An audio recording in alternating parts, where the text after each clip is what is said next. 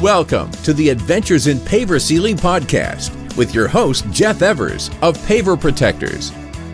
Thank you for tuning in to the Adventures in Paver Sealing podcast. I'm your host, Jeff Evers, and today I wanted to talk about sand levels. Sand levels is the brick paver sand that's in between the joints of the bricks. We often get asked, do we need sand? How do we know if we need sand? And so on. So I wanted to make this podcast to address that issue so that people can listen to it. And whether you're a paver sealing professional, somebody just getting into the business, or a homeowner that is considering doing this themselves, you will have the information to get you started making the decisions on what to do. There are many advantages and disadvantages of resanding your paver joints. First of all, you may ask, why sand? Well, years ago, the sand was needed to keep the bricks in place to keep them from shifting. In a sense, it filled the gap between the bricks.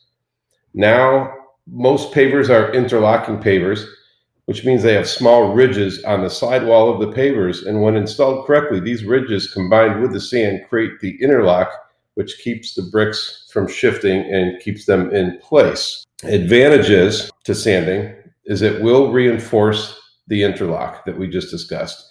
When combined with sealing, the sealer will help keep the sand in place, and this reinforces the interlock. To a lesser extent, it can help with weed growth, but it won't completely stop weeds. That's important to know. Uh, when you have pavers, you're still going to need a regular maintenance program or some type of treatment to repel those weeds, but sanding and then sealing to lock that sand in place definitely helps. Uh, some disadvantages really, when the correct type of sand is used, there aren't any disadvantages that I can think of. If you use a poor quality sand, that could be a big disadvantage because it will most likely have seeds and nutrients, which will provide the perfect breeding ground for weeds, mold growth, as well as insect intrusion.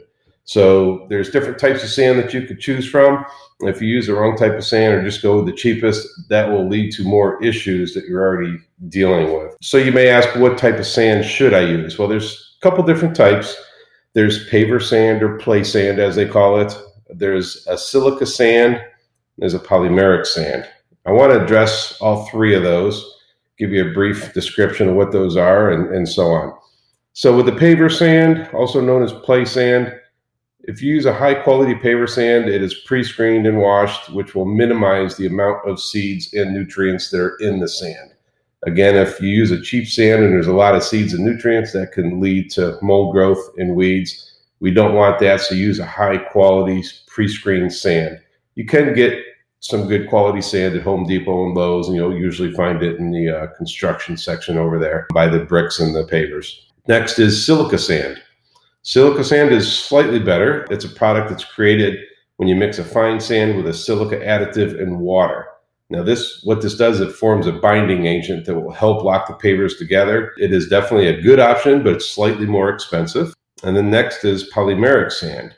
Years ago, that's what all the professionals used. Polymeric sand was the way to go, but there are some downsides to polymeric sand. And with the creation of silica sand as well as paver sealers, which stabilize the joint sand nowadays. Not many professionals are using polymeric sand, but what polymeric sand does, it creates a durable finish and it, it does help with weeds and ant intrusion. The downside to that is it can stain the pavers, uh, can leave a filmy haze. We call it polyhaze. It's like a residue that can get on the surface. And once it gets wet, it really adheres to the top of the bricks. If you don't have all that dust and anything that comes out of that bag, once that gets wet, it's, it's pretty much permanent. It would need to be stripped off and it's very difficult to work with. You need to really hire a professional for your do-it-yourself homeowner. Uh, we do not recommend using polymeric sand. Very difficult to work with, and the results can can be very unsatisfactory. The thing is, it does create a tight bond. It can be virtually impossible to work loose, which the downside of that is if you ever need repairs, it's very difficult to pull these bricks apart and do the repair without damaging the bricks. Most professionals aren't using polymeric sand anymore. They've all gone on to the new ways of sanding and sealing, but it is still an option to you. It does work better with weeds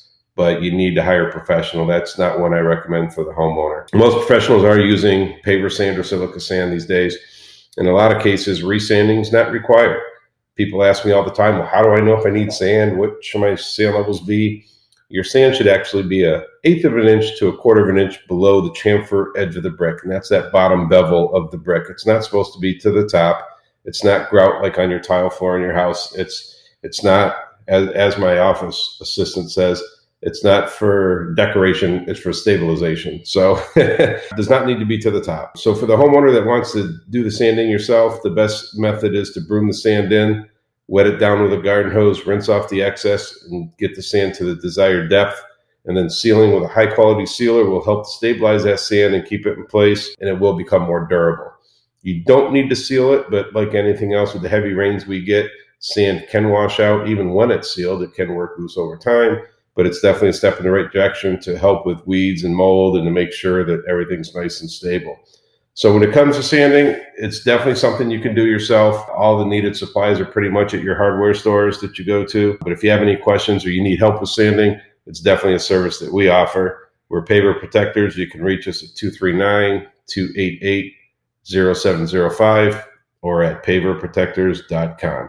Thanks for tuning in.